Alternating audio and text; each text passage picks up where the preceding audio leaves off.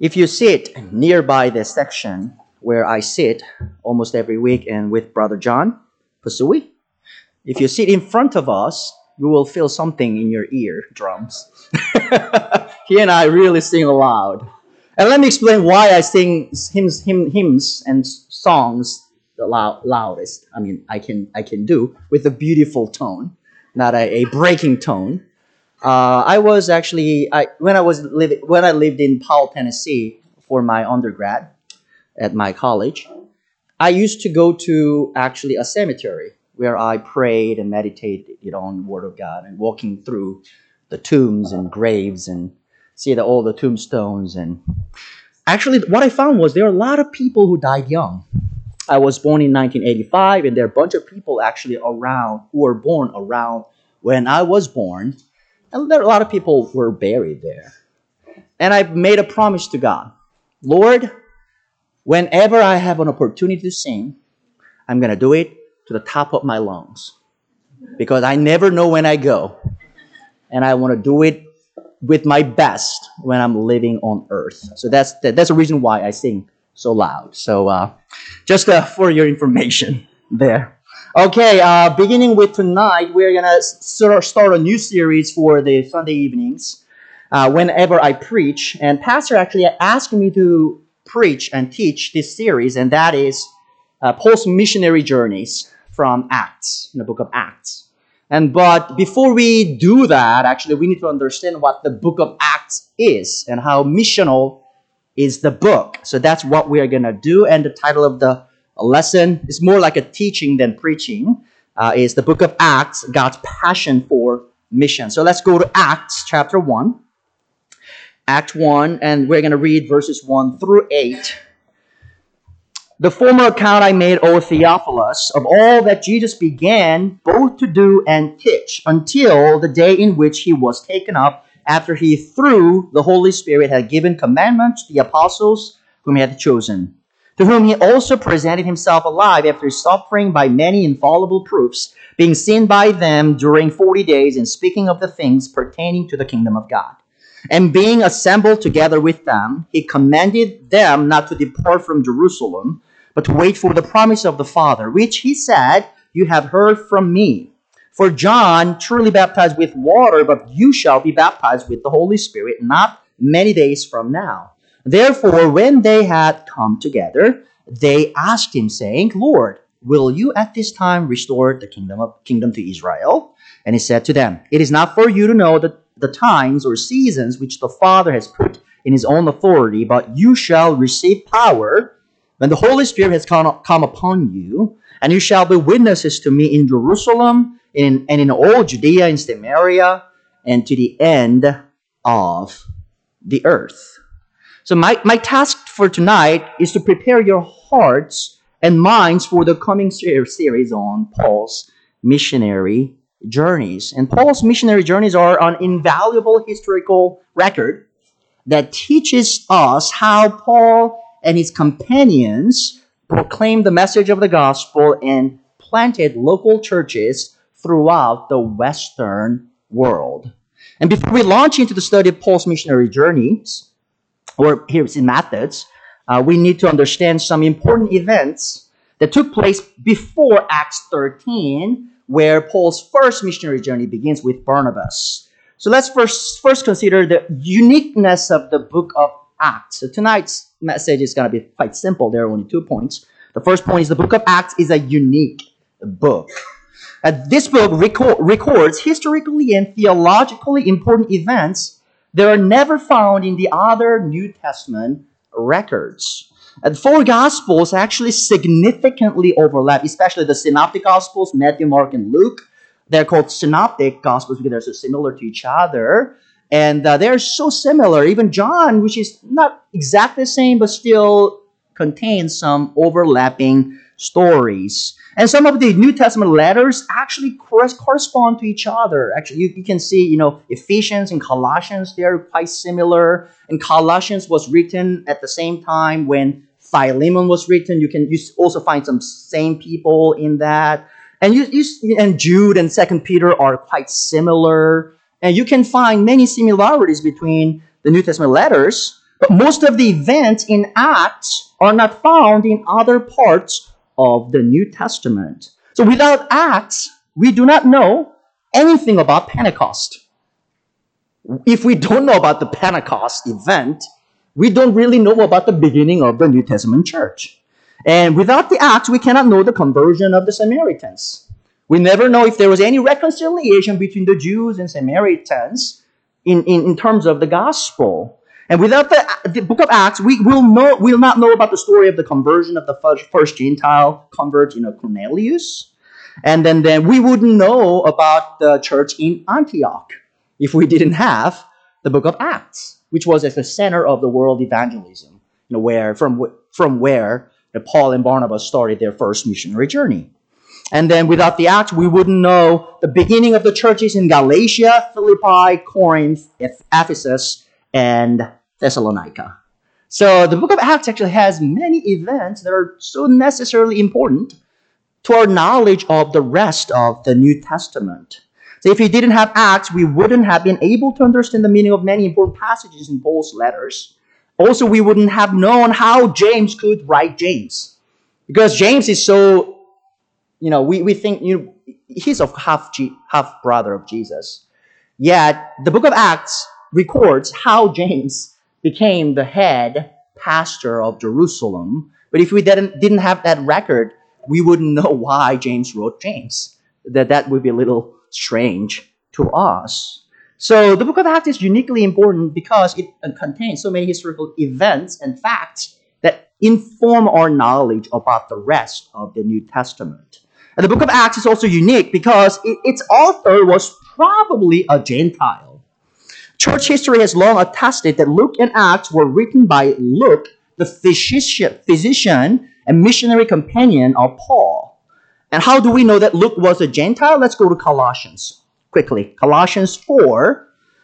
If you look at verse 10, um, Paul begins to talk about his Jewish companions, the co-workers. Colossians 4:10, Paul says, Aristarchus, my fellow prisoner, greets you with Mark, the cousin of Barnabas, about whom you receive instructions. If he comes to you, welcome him. And Jesus was called Justus. And Paul says here, These are my only fellow workers for the kingdom of God who are of the circumcision. What does it mean?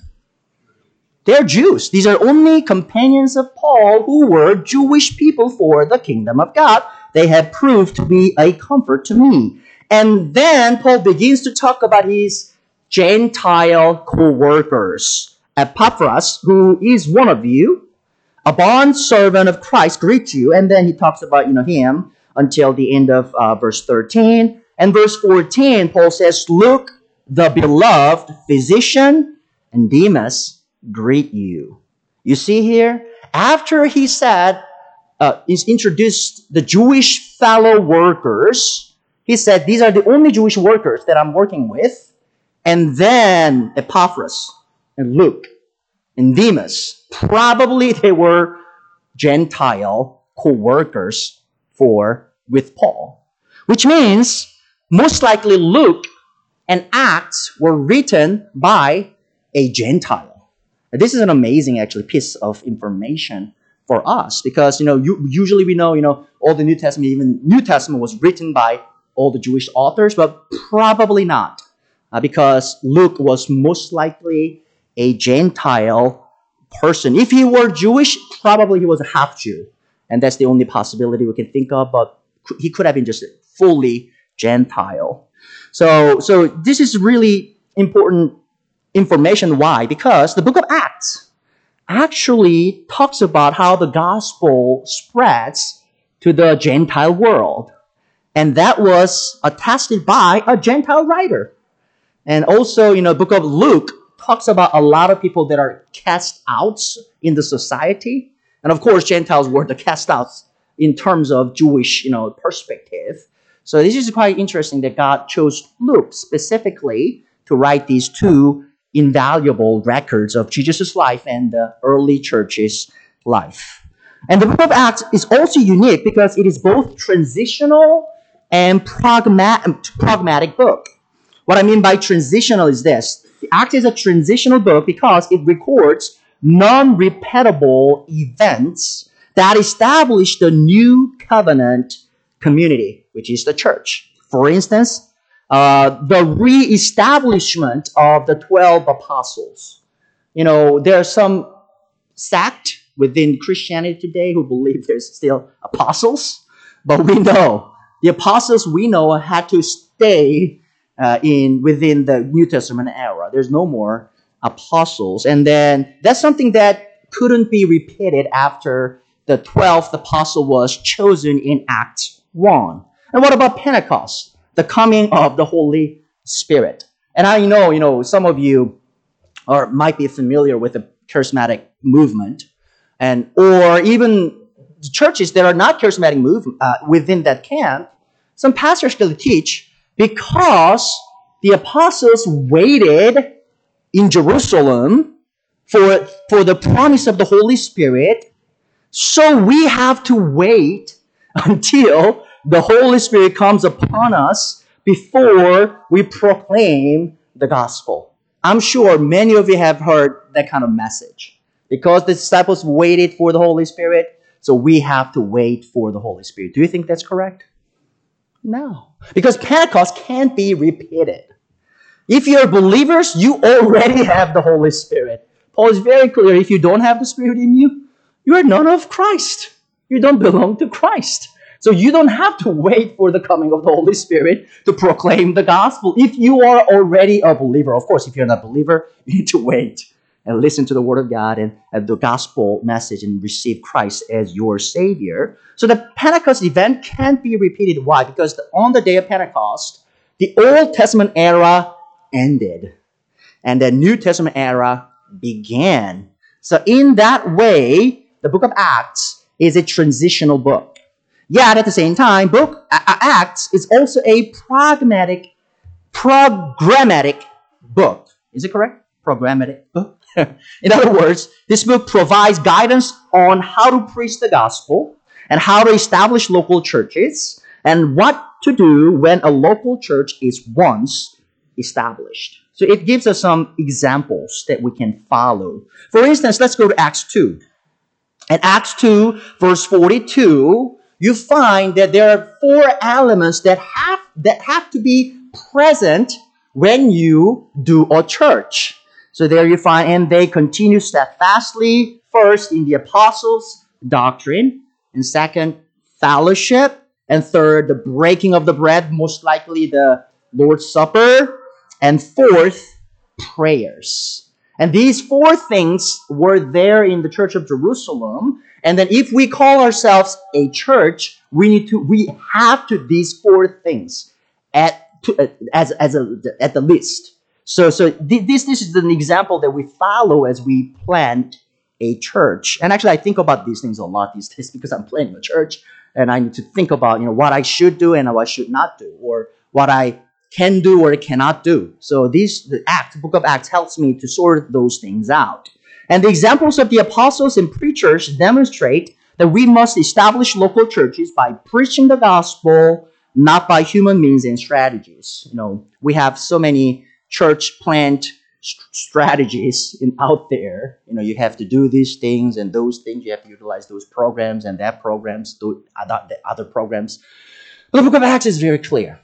How do you establish church? By proclaiming the message of the gospel. That's it. For instance, you know, in Thessalonica, most likely Paul and his companions stay there about three weeks, less than a month. And he proclaimed the gospel. And there was a church when he left the city. How could he do that? If he had to do some programs, use some programs to go through to plant a church. No, he just preached the gospel. And that gives us an example. So when we plant a church, we just need to preach the gospel, and people will embrace Christ, and they'll be born again, and they will belong to the body of Christ, and they will be baptized in the name of the Father, and the Son, and the Holy Spirit, and then they will continue to follow Christ together according to teachings the Lord has given to us through his apostles. So the book of Acts is a uniquely important book for our understanding of the history and practices of the New Testament church. And let's talk about the second point tonight. The book of Acts is a missional book.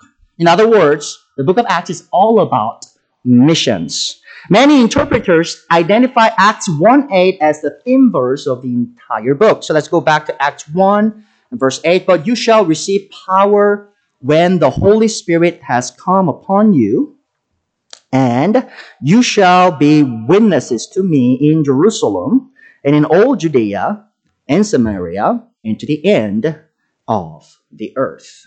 And this theme verse reveals that the book of Acts is a book about missions. So, what is mission or missions? The term mission or missions is from the Latin word missio, which means sending. So, thus, the term mission includes the ideas of inter- intentionality and movement. There has to be an intentionality of the sender with the message, with the messengers, and then there has to be a movement. We don't know how far it has to be, but there has to be a movement with this missional concept. In other words, missions proceeds from an authority that sends invoice with the message to other people in other places. That's the concept, the idea of missions. To simply put, Christian missions includes the four main ideas. First, the sender. Second, the invoice or those that are sent out. And third, the message. And then fourth, the receivers. These four main ideas have to be present when we talk about missions. So who do you think the sender who sends out his invoice with authority in Acts 1:8? As you look at look at it there. Probably you think the Holy Spirit. But I would argue that the triune God is the sender. Of course, what you find in this verse is only the Holy Spirit, but we have to understand that the Holy Spirit didn't send himself. Uh, previously, the Lord Jesus said very similar words to the disciples after his resurrection. So you know that the, the companion book to Acts is Luke. So let's go to Luke 24. Luke 24, verses 48 and 49. Jesus says very similar language there. And you are witnesses of these things. Verse 48. Behold, I, who is I here? Jesus, send the promise of my Father upon you. What's the promise is about? The Holy Spirit. And he says it is the promise of the Holy Spirit is the promise of the Father. But tarry in the city of Jerusalem until you are in, endued with the power from on high. So again, the power is the Holy Spirit. The Holy Spirit was sent, is sent by Jesus, and is coming from the Father. You see there? So both the Father and the Son are the senders of the Holy Spirit, and all three persons of the triune God are one sender who sends out disciples with authority. And this authority is the supreme authority above all other authorities on earth. So we have to obey this command. When the sender with the absolute authority sends us, we have to listen. And that's the concept there. Then who are the invoice or messengers of this authoritative sender? The disciples who are listening to Jesus' command to stay in Jerusalem until the coming of the Holy Spirit. The rest of the book of Acts makes it very clear that Jesus' disciples were sent to the world to preach the message of their master, the gospel. Then what is the message? Again, Luke 24 helps us to know the content of the message. So let's go to verse 46, uh, just a, a few verses above. Then he said to them, Thus it is written that thus it was necessary for the Christ, the Messiah, the King, to suffer and to rise from the dead the third day, and that repentance and remission of sins should be preached in his name to all nations, beginning at Jerusalem. And you are witnesses of these things. So it is the message of the gospel of Jesus, the Messiah, who died and rose again to grant repentance and the forgiveness of sins to, to those who believe in and submit to the King Jesus. So that is the message of the gospel. And lastly, who are the receivers of the message then? The people of all nations, from Jerusalem to all Judea and Samaria and to the ends of the world. The sequence of the four locations is historically and theologically significant because in the book of Acts, the gospel was spread from Jerusalem to all Judea and Samaria and to the ends of the world. Just like Christ said, you will be witnesses from beginning with Jerusalem, Judea, and Samaria, and the ends of the world. So the, the gospel spread through these locations as we read through the book of Acts. So this order itself is the outline of the book of Acts, actually. So, so the gospel first is, is spreading to the Jews in Jerusalem, and that's what you find in um, chapters 1, 1 through 6, 6, 7. So chapter 1 and 1 through 6, 7, you find the gospel is being spread among the Jews in Jerusalem. So let's go to Acts 6 and 7. There is actually the concluding statement about the gospel ministry within Jerusalem. Acts 6 7, it says, Then the word of God spread, and the number of the disciples multiplied greatly in where? In Jerusalem. And a great many of the priests were obedient to the faith. So the gospel is fully proclaimed within Jerusalem. And then the gospel continued to spread among the Jewish people in all Judea and Samaria. And that's what you find in chapter 6, 8 through chapter 9, verse 31. And let's go to chapter 9 and verse 31 of Acts. Then the churches throughout all Judea, Galilee, and Samaria had peace and were edified. And walking in the fear of the Lord and in the comfort of the Holy Spirit, they were multiplied. You see, as the Lord said in Acts 1a, the gospel was reaching Jerusalem, and then secondly, it reached the you know all Judea and Samaria. And this concluding statement is actually the gospel was fully preached in all Judea and Samaria. And then the gospel began to spread to the Gentiles in Acts 10, and it continued to spread to the ends of the world. And you can find some statements that, that really make us sure the gospel was continued to be preached to the rest of the world. So let's go to Acts 12 24. But the word of God grew and multiplied. It meant that the gospel was received by Gentiles and then they were planning, uh, they became the part of local churches. And the gospel then is being spread to the people in Turkey. And you can find the concluding statement in Acts 16.5. Acts 16.5 says, So the churches were strengthened in the faith and increased in number daily. These are the people in Turkey, the Asia Minor. And then the gospel goes to Macedonia and the continent of Europe. And you can find in Acts 19.20, Acts 19.20 says, So the word of the Lord grew mightily and prevailed. So nobody could stop the word being spread among the Gentile people. And finally, in Acts 28, verses 31, uh, 30 and 31, you find Paul in where? In Rome. And in where in Rome?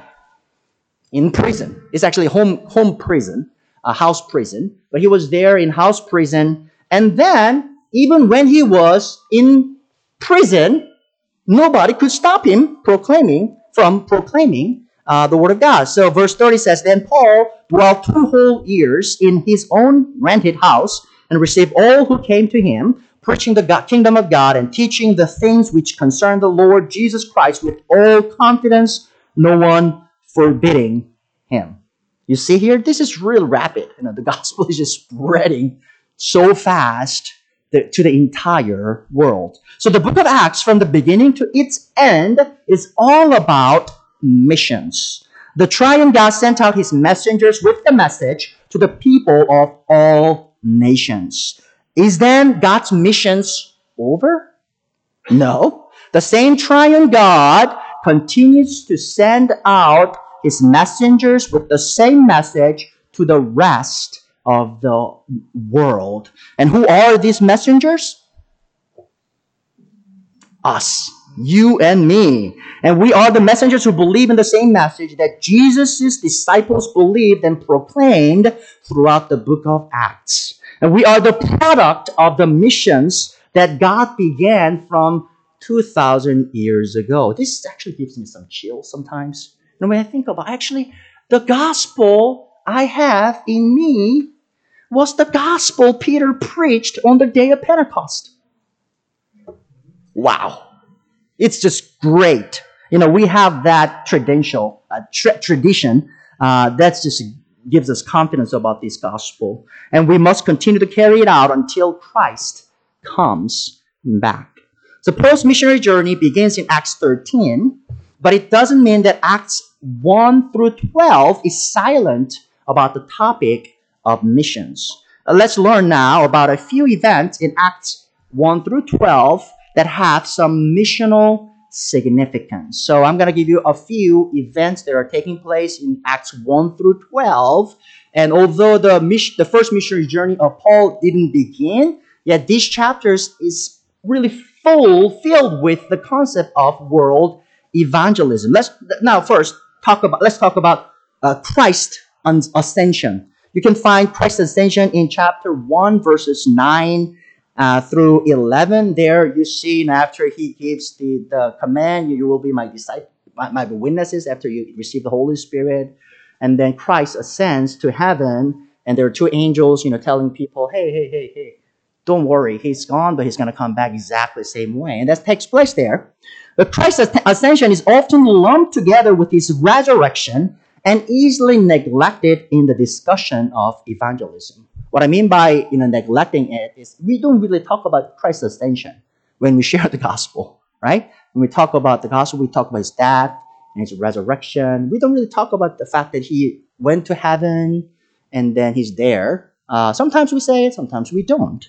Uh, but we must separate between his resurrection and ascension because resurrection is very important, yet at the same time, ascension also has its own theological implication about the gospel uh, witnesses and also about missions. So one New Testament uh, scholar, Murray Harris, rightly says, the resurrection proclaims he lives and that forever, while the exaltation proclaims he reigns and that forever. So resurrection makes us sure that Christ is alive today, and the ascension makes us sure that he's ruling today. So they, there are two different concepts. So thus, Christ's ascension guarantees that the King Jesus is actively ruling the entire universe at the right hand of God. So there's a very important you know, concept you find throughout the book of Acts. You know, whenever Jesus is speaking or he's seen in the book of Acts, he is actually at the right hand of God. Where do you what do you find at the right hand of God? That's a ruling throne where Jesus sits and rules over the entire universe. So one commentator, Patrick Schreiner, says Acts is based on the fundamental reality of the continuing reign of the living and enthroned Christ. Other themes in Acts spring forth and grow out of Christ's enthronement. You know, any other things you see Christ you know, commands and does through his apostles were, were based on the fact that Christ was at the right hand of God. He was enthroned on the throne uh, at the right hand of God. That's why he had the authority to command his disciples to go into the whole world. And another uh, scholar says this, this way The ascension is for Luke the point of intersection of Christology, which is study of Christ, and eschatology, the study of end times, and ecclesiology, the study of the local churches. So without reigning as Lord in heaven, Christ's work is incomplete. So if Jesus was risen and that alone, he's still roaming, roaming around the world, he wouldn't have been having that kind of, you know, stature, you know, sitting on the throne and ruling. So that's why he went up to, to stay at the right hand of God as the, the active ruler of the universe. Why is the fact that Jesus is exalted to the reigning throne theologically and practically significant to our missions work. For Jesus' disciples, the truth that Jesus was exalted to the reigning throne of God was the source of their courage and bravery against the spiritual forces of Satan and against the political forces of the Roman Empire and against the religious forces of Judaism. If they didn't know that Jesus was ruling, actively ruling from the right hand of God, they wouldn't have that kind of courage and bravery go against all these spiritual forces. But because they knew that Christ was actively, actively reigning from the right hand of God, they were able to do what they were doing to proclaim the gospel. And the same truth is true for us as well. How can we confidently face the opposing forces of the world when we bring the message of the gospel to the world? The source of our courage and confidence is not on uh, our own abilities or strategies, but the fact that we were commissioned by the enthroned sovereign of the universe to proclaim the message of the gospel to the entire world. So Christ's ascension is very, very important. And Christ's ascension is also mis- mis- missionally, missionally significant because the Holy Spirit couldn't come upon the new covenant community until Christ was enthroned to the right hand of God. Concerning the coming of the Holy Spirit on the day of Pentecost, Peter says in Acts 2, let's go to Acts 2 and verse 33. Peter says concerning his ascension and coming of the Spirit, Therefore, being exalted to the right hand of God, and having received from the Father the promise of the Holy Spirit, he poured out this which you now see and hear. See the sequence. Christ was enthroned the right hand of God. And then the promise of the Father, the promise of the Holy Spirit came because Christ sent the Holy Spirit from the right hand of God. You don't have to go there. John 6, 16, 7, the Lord Jesus himself said like this Nevertheless, I tell you the truth. It is to your admonition that I go away. For if I do not go away, the Helper, the Comforter, will not come to you. But if I depart, I will send him to you. So Christ's ascension to the right hand of God is directly related to the coming of the Holy Spirit. And that's the, was God's program concerning transition from the Old Testament to the New Testament. So, speaking of the coming of the Holy Spirit, let's briefly talk about the significance of Pentecost. And of course, Pentecost took place in Acts 2, and uh, we know that Israel observed three pilgrim- pilgrimage feasts according to the Mosaic law, and all three feasts are intimately related to the Exodus story. What was the first feast they observed? Passover. Passover was a time to remember the Exodus or God's redemption of Israel from Egypt. What was the second? Second was the Feast of Ingathering, or we call it Pentecost. And it was a time to celebrate Israel's encounter with God at Mount Sinai. You know, at Mount Sinai, God gave the law to the Israel, nation of Israel through Moses, and the Pentecost was a time to celebrate that. And there's a third uh, feast that is called the Feast of Booths or Feast of Tabernacles, which it reminded Israel of God's provision and care for the nation of Israel during, during their wilderness journeys or wanderings. So in Jewish tradition, the Feast of Ingathering or Pentecost was tightly tied to Sinai, coming between the Passover and the Feast of Booths. And it was an agricultural festival acknowledging God's abundant provision on the earth. The reason why it's called Pentecost, this is actually 50, 49th day from the Passover, which was a, around the time of the first, you know, of um, harvest of wheat. And that's what they were celebrating. And also at the time, it was a time when the, the law, the Torah was given to the nation of Israel. So it was a, a mixture of many celebrations on um, Pentecost. And so it has also become the day, like I said, uh, the celebrate Moses receiving of the Torah on Mount Sinai. Then what is the significance of Israel receiving the Torah from God, the law of God? Why, why the law is so important for Israel? It signified that God created a holy nation from the descendants of Abraham. Of course, you know, the descendants of Abraham were all, you know, from the beginning, they, they were set apart for God. Yet at Sinai, the sons and daughters of Abraham became the people of God as one nation. So that's the significance there. Until, up until Sinai, they weren't a nation. They were just a people group.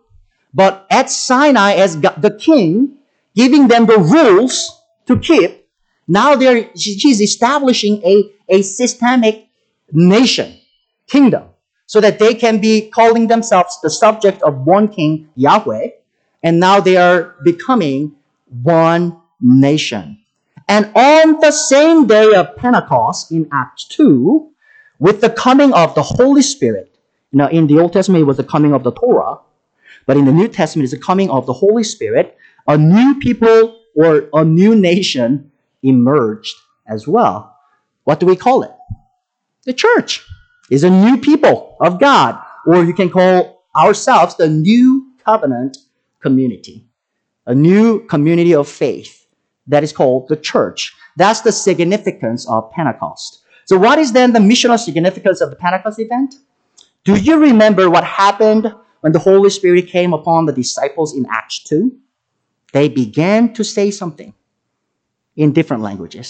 They prophesied in various languages. So let's go to Acts 2, verse 1. When the day of Pentecost had fully come, they were all with one accord in one place. And suddenly there came a sound from heaven as of a rushing mighty wind, and it filled the whole house where they were sitting. And there appeared to them divided tongues as a fire, and one sat upon each of them. And they were all filled with the Holy Spirit and began to speak with other tongues as the Spirit gave them utterance. And verse 6 And when this sound occurred, the multitude came together and were confused because everyone heard them speak in his own languages. Then they were they were all amazed and marveled, saying to one another, Look, are not all these who speak Galileans? And how is it that we hear each in our own language in which we were born?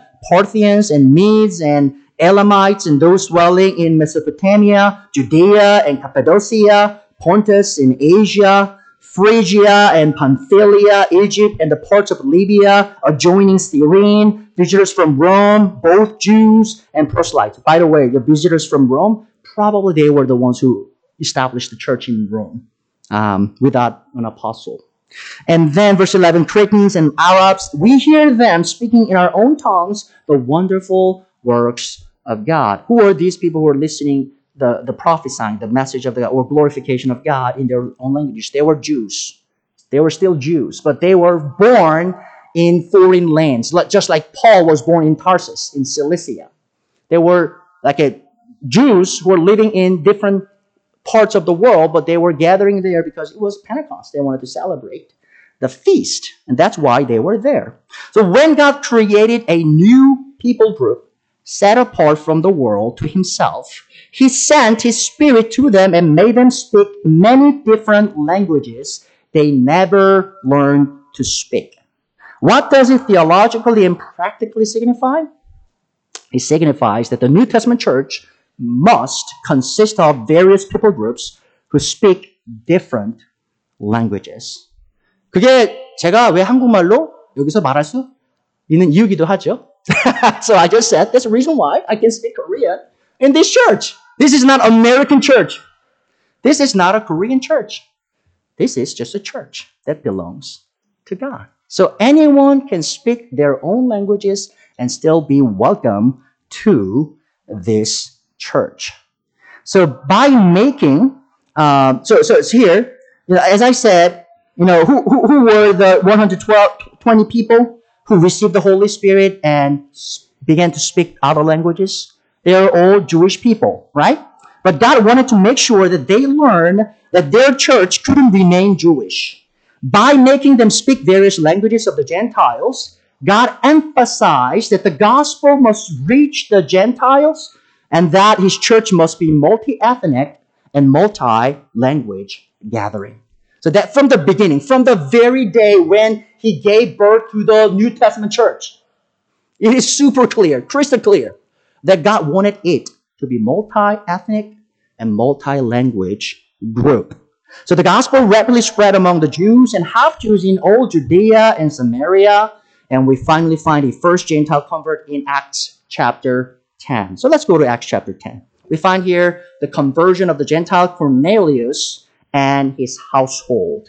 And since Cornelius and his household were Gentiles, it is so obvious that their conversion has a huge theological significance for Gentile missions. So I don't want to t- spend time there to talk about all the details about their conversion. Yet I just want to point out one important theological point in Cornelius's conversion story.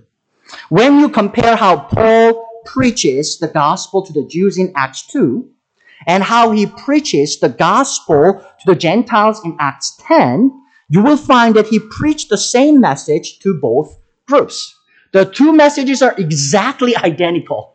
Probably he used different words in here and there, but the core message was exactly the same. He preached about Christ's crucifixion, his resurrection, his ascension, and his lordship over entire world. Basically, what that's what Peter preached to the Jewish people in chapter 2 and then also the Gentile people in chapter 10. Also, when you compare how the Holy Spirit was given to the Jews in Acts 2 and also the Gentiles in Acts 10, you will find the fact that both groups received the Holy Spirit exactly the same way. So after Peter came back to Jerusalem from Cornelius' house in Caesarea by the sea, which is not Caesarea Philippi, which is north of Israel, but it was Caesarea at the south, or the west of Israel. And some Jewish believers began to question Peter if he ate with Gentiles. Probably they were concerned about Peter breaking the Old Testament command not to have a food fellowship with Gentiles. Why? Because they were actually evangelizing the Jewish people in Jerusalem, in all Judea. And if Peter broke that law, the command, it could have been a hindrance to evangelize other Jewish people who hated the Gentiles so much. So Peter had to explain how he received a vision from the Lord to go preach the gospel to the Cornelius' household. Then he explains how the Gentile converts received the Holy Spirit. Let's go to chapter 11, Acts 11, verse 15. And as I began to speak, Peter says, the Holy Spirit fell upon them as upon who? Us at the beginning. That was the argument that Peter is making to these Jewish people who are concerned if Peter broke the food fellowship, the, the law with the Gentiles. They received the Spirit just like we received Him on the day of Pentecost. Then I remember the word of the Lord, how He said, John indeed baptized with water, but you shall be baptized with the Holy Spirit. If therefore God gave them the same gift as He gave us when we believed on the Lord Jesus Christ, who was I that I could withstand God? When they heard these things, they became silent and they glorified God, saying, Then God has also granted to the Gentiles repentance to life. You see here?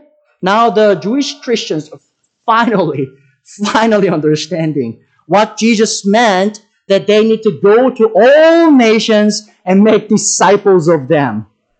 They didn't fully grasp what that meant up until now in chapter Acts, Acts chapter 11. But when Peter begins to explain this thing, these things, now they finally understand. Okay, then we need to preach the gospel beyond the land of Palestine.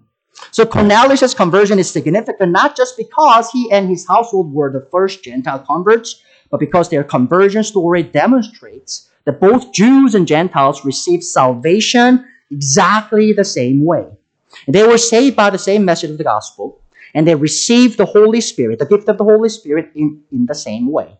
And also through their conversion, the entire church in Jerusalem came to know that it was God's will for the gospel to be preached to the entire Gentile world. So, what conclusion can we make based on what we learned tonight? The book of Acts is a book that uniquely emphasizes God's passion for missions. When we open this book and read it from the beginning to the end, we, feel, we can feel that his passion to reach both Jews and Gentiles with the gospel of his son, Jesus Christ. And while the message of the gospel originated through the Jewish Messiah, God never meant it to remain among Jews only. The book of Acts demonstrates God's heart for world evangelism. As a people who love God and want to do what He wants us to do, we must pay close attention to how the first missionaries share their lives and message with the people who looked, spoke, and lived differently from them. And I think there's a direct application we can make for us who live near Cary and Morrisville area. Now we have a lot of people living in town that look different, that speak differently, and also that live differently, right? Their customs, their cultures, even you know, I'm so Americanized. You might feel like it's Jewish. Sometimes feel like American, but still, I have some in aspects that I haven't shown to you that I'm very Asian and Korean. So we are so different. But what, what, what the book of Acts makes us sure is this, this with the same gospel, with the same Holy Spirit, we become one. We become one family of God, one nation of God, one people of God. And that's why the book of Acts was given to us. So next time when we meet and when I preach, I'm going to talk about uh, the how the Lord transformed Saul, a persecutor, to Paul, the lover of the Gentiles, the persecutor of the church, the lover of the church. And by the way, you know, Paul's name didn't change. I'm going to save it to later, but his name didn't change from Saul to Paul. I'm not going to say tell you the answer yet because you need to listen to it later. All right, let's pray.